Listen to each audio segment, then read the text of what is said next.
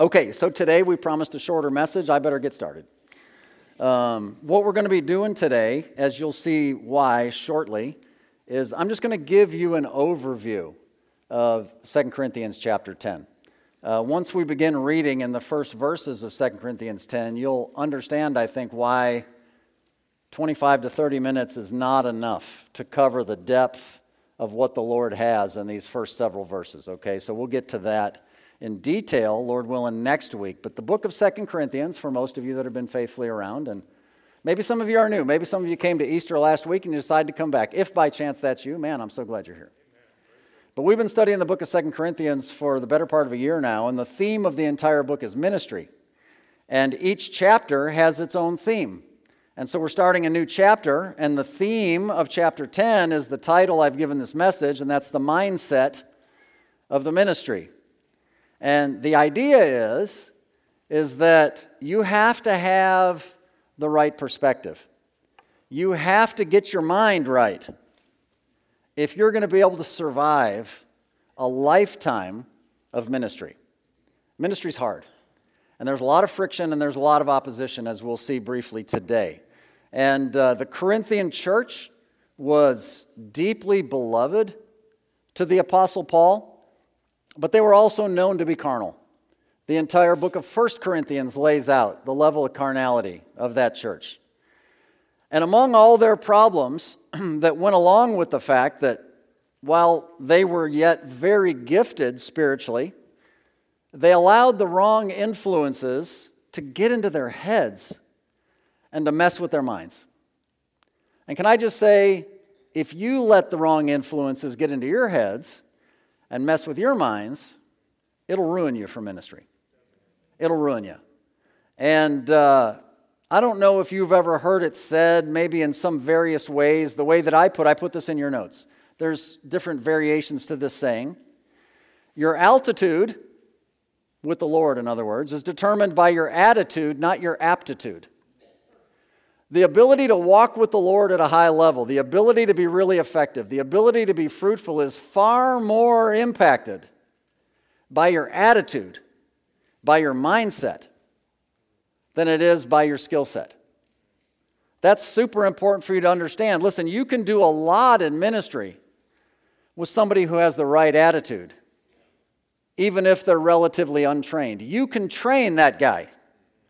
In fact, it's way easier to train somebody who's ignorant but has a good attitude than to adjust the bad attitude of somebody who sees themselves as quite gifted and talented. You've probably had some experience with that. Chapter 10, actually, in the narrative and the way that Paul writes and the way that he presents himself, is a turning point in this book. Up until now, Paul has actually been very kind, he's been very humble, he's been very gentle with the Corinthians, but the Corinthians were allowing themselves to listen to false teachers. And as a result, they were coming to some false conclusions. For example, they were coming to the conclusion that Paul really wasn't all that he represented himself to be. They were beginning to agree with some of these ad hominem attacks against his person. For example, if you would glance at chapter 10 and verse number 10, it says, For his letters, say they, are weighty and powerful, but his bodily presence is weak and his speech contemptible. And so Paul is quoting the fact that there are these people who are saying these negative ad hominem attacks against Paul in the ears of the Corinthians. So, starting here in chapter number 10 and continuing actually through the end of this book, chapters 11, 12, and 13, Paul begins to defend his position. His position as a legitimate apostle of the Lord Jesus Christ. This is the point where this letter begins to take on a very personal note. It was very personal for him. And you can see that by the way he starts it off. In fact, if you just follow along, let's just jump in and just read the first two verses. Now, I, Paul, myself, he's, he's referring to himself in such a way to let you know hey, this is me. I'm talking to you now. This is very personal to me. I, Paul, myself, beseech you by the meekness and gentleness of Christ, who in presence am base among you, but in being absent am bold toward you. But I beseech you that I may not be bold when I'm present with that confidence wherewith I think to be bold against some, which think of us as if we walked according to the flesh. And so Paul's clearing off a space, and you could even argue or surmise that Paul's maybe even using a hint of sarcasm here, where he's like, hey, you know, I'm base among you, and I'm bold when I'm far away, and God forbid that I would have to be bold when I show up, and those sorts of things. Can I just tell you, as a matter of introduction, it, it's hard for a minister of Jesus Christ to defend himself personally. It is, it's just hard. I mean, as a man, right, he knows that deep down he's truly flawed. He is the recipient of God's grace. He doesn't actually deserve to be in the position that he's in. And that legitimate humility makes you feel like, what am I supposed to say when people attack me? But on the other hand, at the same time, God has indeed placed the Apostle Paul in a position of ministry leadership for a reason, in order to do a job. And that job is to shepherd and to guide and to teach God's people. And there are times when opposition will come against you, and there are times when that opposition is going to come in a very personal way. And what you're going to need to do is what Paul begins to do in chapter 10 and through to the end of this book, and that is he's not so much defending himself, although it will sort of read like that from time to time. He's really defending his position. He's defending the fact, for the sake of the ministry, that God placed him in a very important role. And the fact that that position that he holds is a necessary position in the body of Christ. So, here in chapter number 10, what we see Paul do is that Paul changes his strategy a little bit. He changes his manner of presentation and how he addressed the Corinthians so that he can help the Corinthians change their minds. They need to change how they think, how they view things. And he begins to step it up a little bit and get a little more bold with them. And like I said, I think he's introducing a little sarcasm here in chapter 10 that I think carries through to the end. Maybe that's the way I like to read it. I don't know. You can judge for yourself. But the Apostle Paul is the greatest Christian that ever lived, and he's the only human being outside of Jesus Christ that we're told we're to follow. There's a couple of important points to look at today as an overview of what we're going to see. So we're going to do this flyby on the entire chapter. Let me just pray and then we'll look at these verses briefly. Heavenly Father, as we come to you, we're so very thankful. And we do pray, God, that you would teach us to begin to see as you see, that we would indeed have, as your word says, every thought taken captive to the obedience of Jesus Christ. And I pray, Lord, that you would start that this morning, that you would take your word and that you would speak to our hearts and our minds and our souls and that you would put your finger on the very issue that each one is dealing with. Everybody's got their own issues. So I pray that you would be glorified and that we would only receive glory as you decide because you are holy, you are just, you are worthy, and we just want to serve you. We pray these things in Christ's name. Amen. A couple of main points we're going to look at. First one, you need to change your mind about how you think. Okay, so this is really the theme that's going to run through. I read the first two verses. Let me read 3 through 6, 2 Corinthians 10. For though we walk in the flesh, we do not war after the flesh. For the weapons of our warfare are not carnal, but mighty through God to the pulling down of strongholds, casting down imaginations and every high thing that exalteth itself against the knowledge of God, and bringing into captivity every thought to the obedience of Christ and having in a readiness to revenge all disobedience when your obedience is fulfilled. Now, just reading those four verses, can we agree that the next 25 minutes isn't enough time? All right, we'll come back in some detail next week. But what I want you to see, man, what an amazing passage of Scripture this is. I, I truly can't hardly wait to get into this one later. What he's communicating here generally is, is again, the, the English language is clear and easy to understand. Your thoughts are the key to everything you do. You act based on what you think. Right? That's what we see in Proverbs 23 and verse number 7. For as he thinketh in his heart, so is he. You think in your heart about things, and what you spend your time dwelling on and thinking on, well, that that becomes who you are as a man or as a woman. Paul reminds us here in these verses that the Christian ministry, again, the Christian ministry is the job that we all have been given to do, right? It's referred to as warfare. In verses 3 and 4, we walk in the flesh, we're, we're trapped in this body, but we don't war after the flesh. The weapons of our spiritual, right, warfare are not carnal. They're mighty through God to the pulling down of strongholds. And we know that Paul tells Timothy in 2 Timothy 2 3 and 4 that Christians are referred to as soldiers.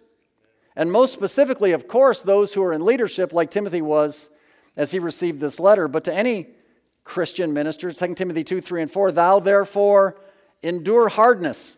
How? as a good soldier of Jesus Christ. That's what your life, there's a lot of parallels and there's a lot of pictures in the Bible and ways that the Lord wants to teach you. One of them is, Christian, you're like a soldier.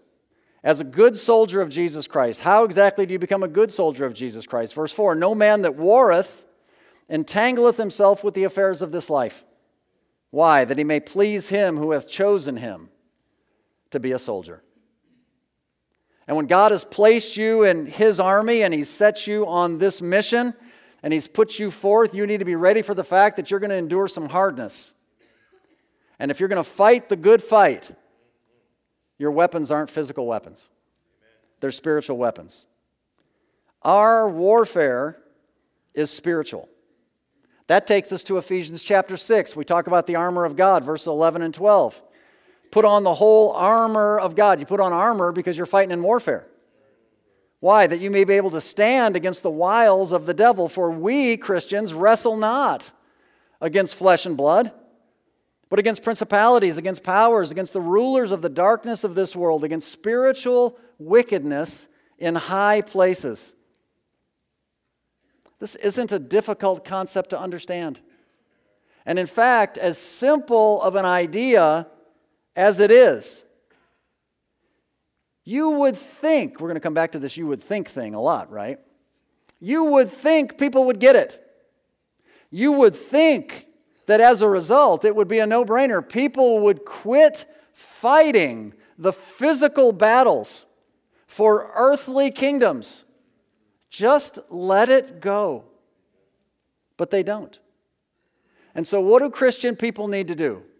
And boy, isn't this a timely message. Christian people need to change their minds. They need to change how they think about these things, and everything else just falls into place. Our warfare is spiritual. Our weapons are also spiritual. Keep reading in Ephesians 6. Jump down to verses. We have the whole armor of God reading down.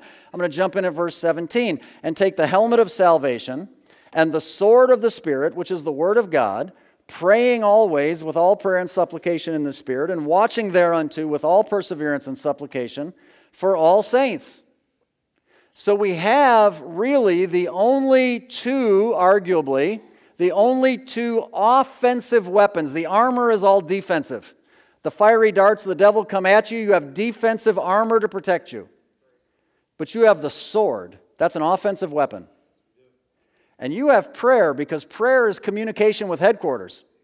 Communication with headquarters tells you where to strike, where to fight, where the real enemy is, how he's attacking. If he's trying to outflank you, you outflank him. The Word of God and prayer, those are your spiritual weapons of your spiritual warfare. And as we're going to see in detail next week, without those two, man, this is good. stuff. Man, I want to camp here. Without those two spiritual weapons on your side, you cannot win these spiritual battles. You'll never get control of your thought life.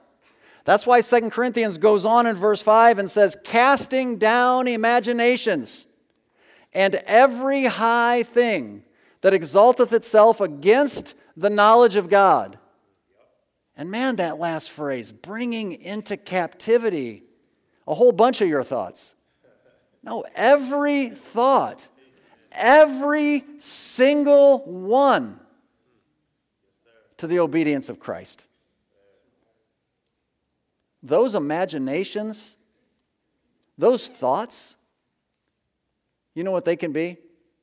They become strongholds for the devil. That's what they become.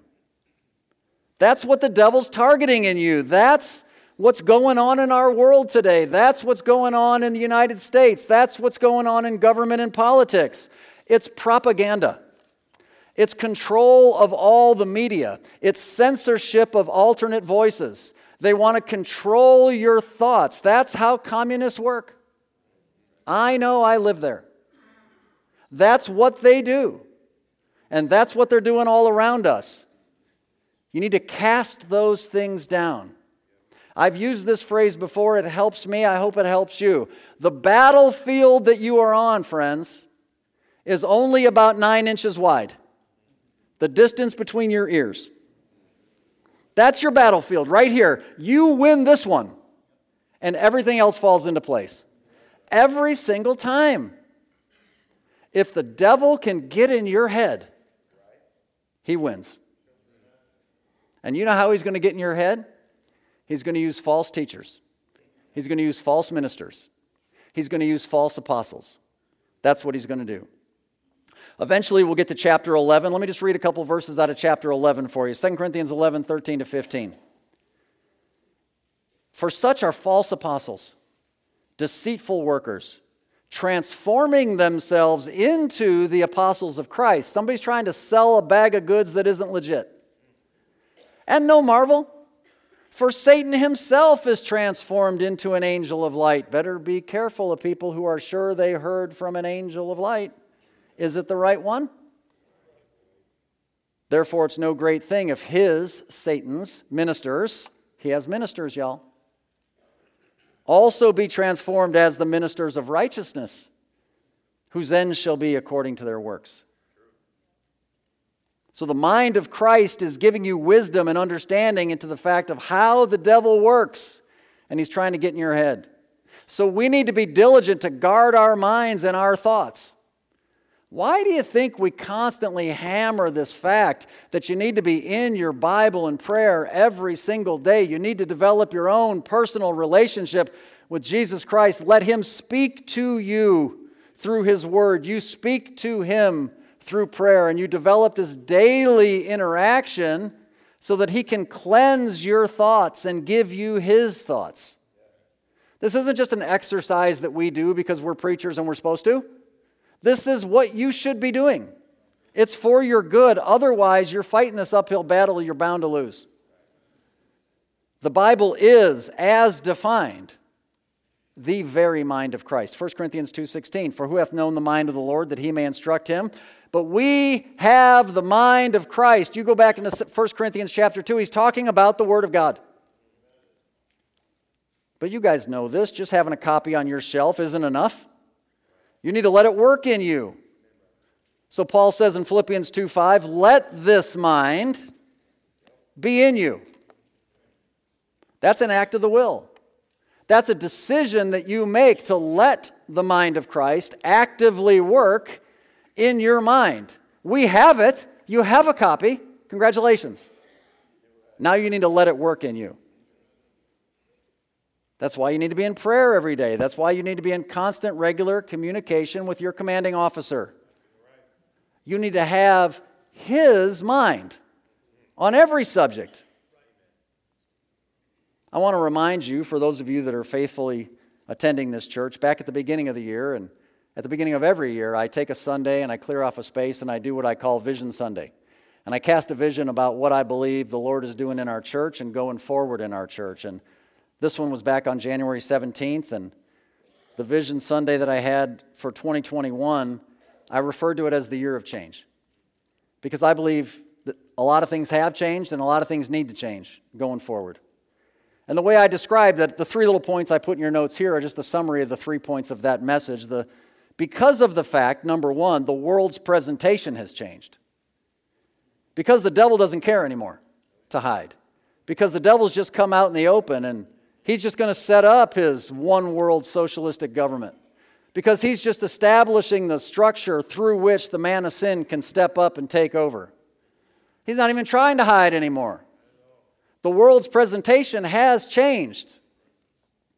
So, as a result, number two, our perspective must change. This is your mindset. This is the mind of Christ in you. We have to begin to see the world for what it really is, y'all. We need to see it through the lens of Scripture, the weapon of our warfare. Our warfare is not carnal, but it's mighty through God to the pulling down of strongholds. These strongholds may have been built up in your mind and your heart and your soul and your attitudes. They can be pulled down. And mighty through God can they be pulled down. So many of us, like the Corinthians, probably just need to change our minds.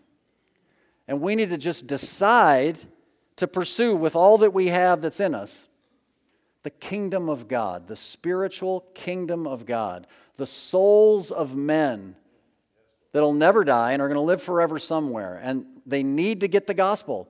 We need to let go of the earthly, physical kingdoms of this world and quit worrying about those battles that don't belong to us. We need to have our perspective change. And then the last point of that message is that, at least for some people, our ministry participation may need to change. And the idea is, is that in order to run to the fast approaching finish line, some people are going to need to adjust their strategies. And the phrase I used was only do what only you can do. Remember that? In other words, if somebody else can do what you're currently doing, and if that somebody else isn't already plugged into something else, then let them do it. And then you go do something else that nobody's doing, and at the end of the day, more gets done. That's strategic. That's just good thinking. That's just smart. Before we run out of time. That literally is the fulfillment of Ephesians 5:16, redeeming the time. Because the days are evil. Let me ask you some questions to just consider for yourself. Have you made any disciples that can take over your ministry? Or maybe you're not in that position yet. Is that okay? Um, that's okay, but are you at least working toward that end? Because if you're not even working toward that end, can I just tell you, it's not too late. You can get started. You can decide right now, you just have to get your mind right and start working towards the only thing that really matters, and all the more as we see the day approaching. Listen, these are all various ways that you can fight the good fight of faith spiritually and set your mind on the prize of the high calling of God in Christ Jesus. That's what we need to do. You need to change your mind about how you think. And then the last part of this chapter shifts to a different version of that application, and I'm calling it Change Your Mind About How You Judge. This is verse 7 down to the end. We'll cover this fairly quickly today. Of course, you judge based on how you think, right? Of course, that's the case. And basically, it breaks into two different subcategories. The first one, letter A, how you judge others. How you judge others. Let me read verses 7 to 11. Do you look on things after the outward appearance? If any man trust to himself that he's Christ's, let him of himself think this again, that as he is Christ's, even so are we Christ's. For though I should boast somewhat more of our authority, which the Lord hath given us for edification, he's speaking of his position as an apostle, and not for your destruction, I should not be ashamed. that I may not seem as if I would terrify you by letters. For his letters, say they, are weighty and powerful, but his bodily presence is weak and his speech contemptible. Let such an one, anybody who would have that opinion of verse 10, let such an one think this, that such as we are in word by letters when we're absent, such will we be also indeed when we are present. Did I say president? Present. How oh, that slipped up. Vote for me. it starts off with the, the real theme. Do you, look on, do you look on things after the outward appearance? Well, if you do, that would be a mistake. Jesus made it clear, John 7 24, judge not according to the appearance. That's what he said. Pretty clear. How should you judge? Judge righteous judgment. You know, most Christians like Matthew 7 1, judge not lest you be judged. They want to tell everybody that so nobody will ever judge them. They forget John 7 24. You can judge righteously, and judging righteously is according to the scriptures. You remember a story when Samuel was told to go and anoint the new king of Israel? And he's sent to the house of Jesse, and Jesse's got all these sons, and David's the youngest one out tending the sheep. And Jesse brings all the sons, and God keeps telling Samuel, Nope, nope, nope, nope, nope. And he, he's like, Man, God sent me to the house of Jesse. You got any more sons? Oh, the little one's out watching the sheep. Go get him. And Samuel's thinking, Man, I mean, this is, this is the runt of the litter. I mean, what are we doing? And God says in 1 Samuel 16, 7, For the Lord seeth not as man seeth. For man looketh on the outward appearance, but the Lord looketh on the heart. You better be careful how you judge others. The Corinthians were judging Paul's outward appearance. They said it's weak. He refers to it, that's why I think it's sarcastic in verse 1, as base. Base is akin to the word abased. The idea is lowly, cast down, of low degree, very humble appearance Paul would have had. And they were judging against his bold speech. So he was just this sort of, who knows, crippled old man, whatever, didn't have much to look at, not that impressive. But man, did he have something to say with some power. But you know what? They didn't like that either. They called his speech contemptible. And if you flip over to chapter 11 and verse number 6, they, they called it rude. They didn't like the way he talked. Can I tell you something? If you tend to judge others based on how they appear, you're making a big mistake. God knows there's a whole lot more to a man in his heart than is left just to the appearance. And anytime I think of this example, I don't even want to go off on it, but many of you have been in this church long enough and you recall my brother in law, Arione who suffers from a physical handicap, and his physical presence isn't all that daunting, right? He's, he's handicapped. But man, he's powerful with his God. He walks with the Lord. And when he speaks, the Lord speaks. That's the idea you have to have in your mind. If you tend to judge people based on their appearance, you're making a big mistake. And if you tend to judge people, and if you think that everyone who speaks plainly, occasionally confrontationally, if you think all those people are carnal, and all the people who speak nice, kind, Bible says flattering words, if you think all those people are spiritual, well, you'd be wrong again. You need to adjust how you think and how you judge those things. Well, obviously, judging others is a critical issue, and then ultimately judging yourself. And this is the last section, and we'll be done in, a minute here. Let me read from verse 12 down to the end of the chapter. For we dare not make ourselves of the number, or compare ourselves with some that commend themselves, but they, measuring themselves by themselves and comparing themselves among themselves, are not wise. But we will not boast of things without our measure, but according to the measure of the rule which God hath distributed to us, a measure to reach even unto you. For we stretch not ourselves beyond our measure, as though we reached not unto you, for we are come as far as to you also in preaching the gospel of Christ, not boasting of things without our measure, that is, of other men's labors, but having hope. When your faith is increased, that we shall be enlarged by you according to our rule abundantly, to preach the gospel in regions beyond you, and not to boast in another man's line of things made ready to our hand. But he that glorieth, let him glory in the Lord. For not he that commendeth himself is approved, but whom the Lord commendeth. Now, there's a lot of material in here, and I just want to make a couple of statements, and we'll be done. But can I just say, if ever there's a verse of Scripture that you ought to commit to memory, among them is verse number 12. I mean, you really ought to have down. We dare not make ourselves of the number or compare ourselves with some that commend themselves. But they, the people that do that, measuring themselves by themselves and comparing themselves among themselves, are not wise. They're not wise. People only compare themselves amongst themselves in a Christian context when they want to excuse their behavior as not being that bad. That's the only reason they do it. I mean, look at that guy. Not as bad off as he is. And we'll save some of the fire for that day when it comes. But let me just say this to you because you need to understand this God doesn't grade on the curve. You could be thankful your college professor does, but God doesn't. God doesn't grade on the curve. He grades on an absolute standard, and that absolute standard is Jesus Christ. Listen, that judgment seat of Christ is going to have nothing to do with how much better than you did than some group of carnal believers. The absolute standard is gold, silver, and precious stones. That's what it is.